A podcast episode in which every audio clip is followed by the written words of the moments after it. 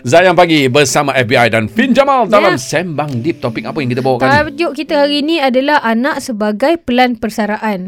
Sebab kita tadi kita rujuk daripada macam apa this one X ni lah. Dia kata macam mak bapak minta dia buat loan untuk dia tapi dia sendiri tak mampu. So susah lah. Ya, $50,000 setiap seorang anak.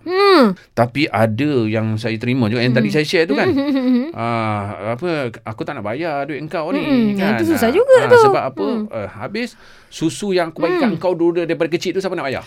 Boleh tak nak cakap? Benda tu tak boleh tau. Untuk mak-mak di luar sana, siapa yang nak cakap okey aku tak halalkan susu, aku tak boleh. Dalam Islam ni, benda yang kau dah halalkan kau tak boleh tiba-tiba undo. Sebagai contoh, Faizah, saya belanja awak satu telefon. Lepas tu tiba-tiba kita bergaduh, saya nak boleh tak halalkan telefon tu. Tak boleh. Benda kau dah jadi hadiah, itu dia jadi hak awak. Bila awak nak hadiah tu? Itu persoalannya. Okey. Ada di kalangan mak bapak, bila anak-anak semua dah bekerja apa semua, okey, adalah seorang dua yang dapat, katakan 5 beradik. Ada 3 orang dapat bagi nafkah ataupun belanja yang cukup lah kepada mak ayah tu. Tapi 2 orang lagi tak dapat. Memang kena habislah 2 orang ni. Kau ni tak sama lah macam abang kau. Kau jangan malam balik sini kadang-kadang membanding-bandingkan dengan begitu teruk sekali. Fin, silakan. Itu mak bapak banding satu. Kadang-kadang dekat dalam group family ni macam katalah nak buat reunion. Lepas tu siap buat list. Okey, ni abang Long dah bayar, Kak Long tak bayar lagi. Macam buka kat situ pun memang malu je. Aduh weh. Kawan-kawan kita ceritalah dekat dalam grup macam sesama adik-beradik macam tunjuk ini bulan ni Kak Long dah bayar ni, abang cik dah gini-gini. So macam dah jadi satu pertandingan. Dalam family ni ada adik-beradik yang Allah jadikan tiba-tiba Kasim Baba. Lepas tu ada Ali Baba. So macam kalau macam tu kecil lah hati Ali Baba tu. Malulah. Faham tak?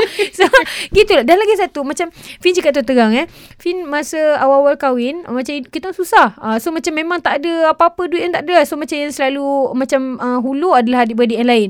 Tapi macam Alhamdulillah mak abah tak pernah bandingkan, tak pernah kisahlah. Tapi kita sebagai anak, kita malu nak balik and everything. So memang kita akan insecurities tu. Mana ada anak yang saja aku saja je nak jadi miskin dan keluarga kah.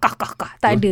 Kita kalau boleh nak provide and everything. So untuk yang tak pernah rasa kena bandingkan ataupun sendiri membandingkan diri sendiri, korang takkan faham dalam ni. Tapi itulah ni, dalam Islam ni kita jangan nak cakap apa-apa benda-benda yang obvious. Itu sebabnya even nak berborak pun ada tajuk yang boleh, ada tajuk tak boleh. Betul. Contoh yang boleh macam benda yang obvious macam pergi kedai beli apa tu dah kita tak macam gaji kau berapa tiba-tiba ataupun macam kau punya ada orang yang suka borak tu tak boleh tuan-tuan perempuan ada benda yang tak boleh. Kalau kita nak banding-bandingkan anak siapa bagi lebih ke apa ke itu tak function sebenarnya. Sebab sekarang ni kan kalau nak ikutkan sayalah yang dia katakan mendapat gaji RM150,000.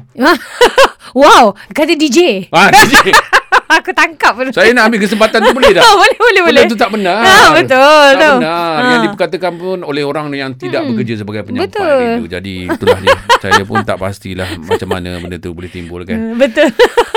Dan lagi tu pun mak bapak pun macam kadang-kadang dia banding-bandingkan anak sebab tengok anak tu hidup flashy ke apa benda. Kau dia expect kau ada kereta besar, kau mesti kaya, kau mesti bagi mak bapak lebih sikit daripada adik-adik kau something like that. Dan adik-adik pun nampak abang Long nampak lagi banyak duit. So sebenarnya kan hal-hal duit, hal-hal nafkah ni tu sebabnya even dalam Islam.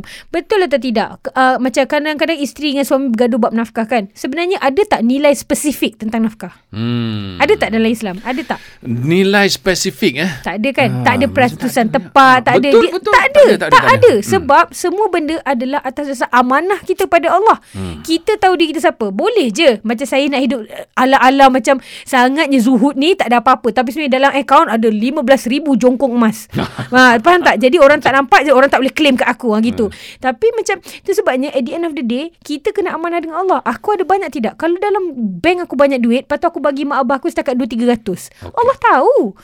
So macam untuk siapa yang cuma rasa Kak Fee pernah rasa malu tak nak balik kampung sebab tak ada duit nak ulu kat mak bapak. Padahal mak bapak tak kisah langsung. Dia tak pernah minta pun.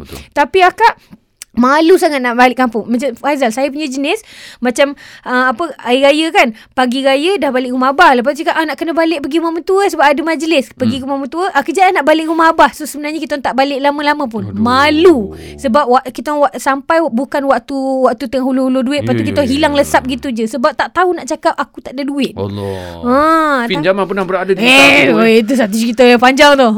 Pernah merempat tu. Saya rasa banyak lagi sebenarnya yang Fynn mungkin kita nak simpulkan sebentar saja lagi. Okey, kita nantikan selepas ini tentang topik anak sebagai pelan persaraan mak ayah, terus bersama dengan kami di Zayan Destinasi Nasyid Anda.